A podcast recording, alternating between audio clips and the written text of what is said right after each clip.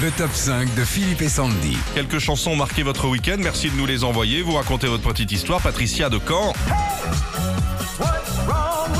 Eh oui, Patricia elle a écouté Falt and Small, Turn Around. Et ouais, j'ai redécouvert cette chanson hier soir en revenant de week-end. Quel souvenir Alors si vous ne le savez pas, c'est en reprenant deux classiques de la funk que le duo anglais Fat and Small signe le tube de l'année 99 partout en Europe. Lesquels? Ah bah il y a eu Change avec Glow of Love et les paroles de Reach Up de Toonie Lee. Ouais, je me pose des questions. Excusez-moi Pardon, de m'intéresser à ce que tu dis. hein. Florentin de Limoges.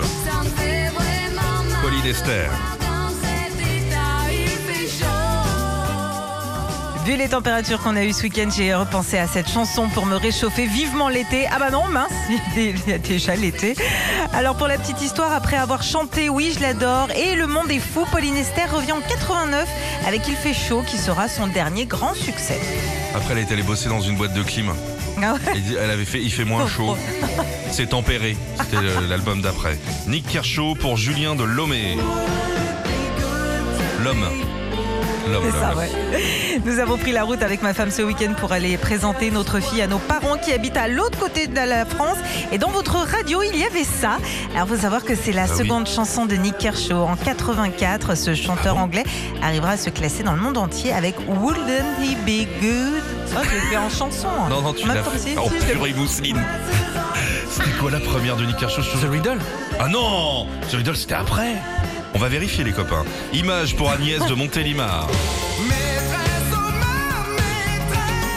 Dit dernière semaine d'école pour ma petite cette semaine. Du coup, euh, bah, ce week-end, on a voulu absolument lui fabriquer un petit cadeau, un cadre en bâtonnet de glace. Alors pour info, dans leur premier album, le groupe toulousain Image sort corps à corps Les démons de minuit et cette chanson maîtresse qui se classera tout l'été en 87. Et on termine avec OMC, How Bizarre pour Olivier Dancy.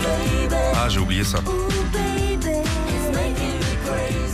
Olivier, dès ce matin, je voulais partager avec vous ma chanson de l'été. Bon, je sais, c'est pas tout récent, mais j'adore ça. Et quand je l'entends, j'ai envie de sortir le coude dehors, les cheveux au vent et prendre la route direction les vacances.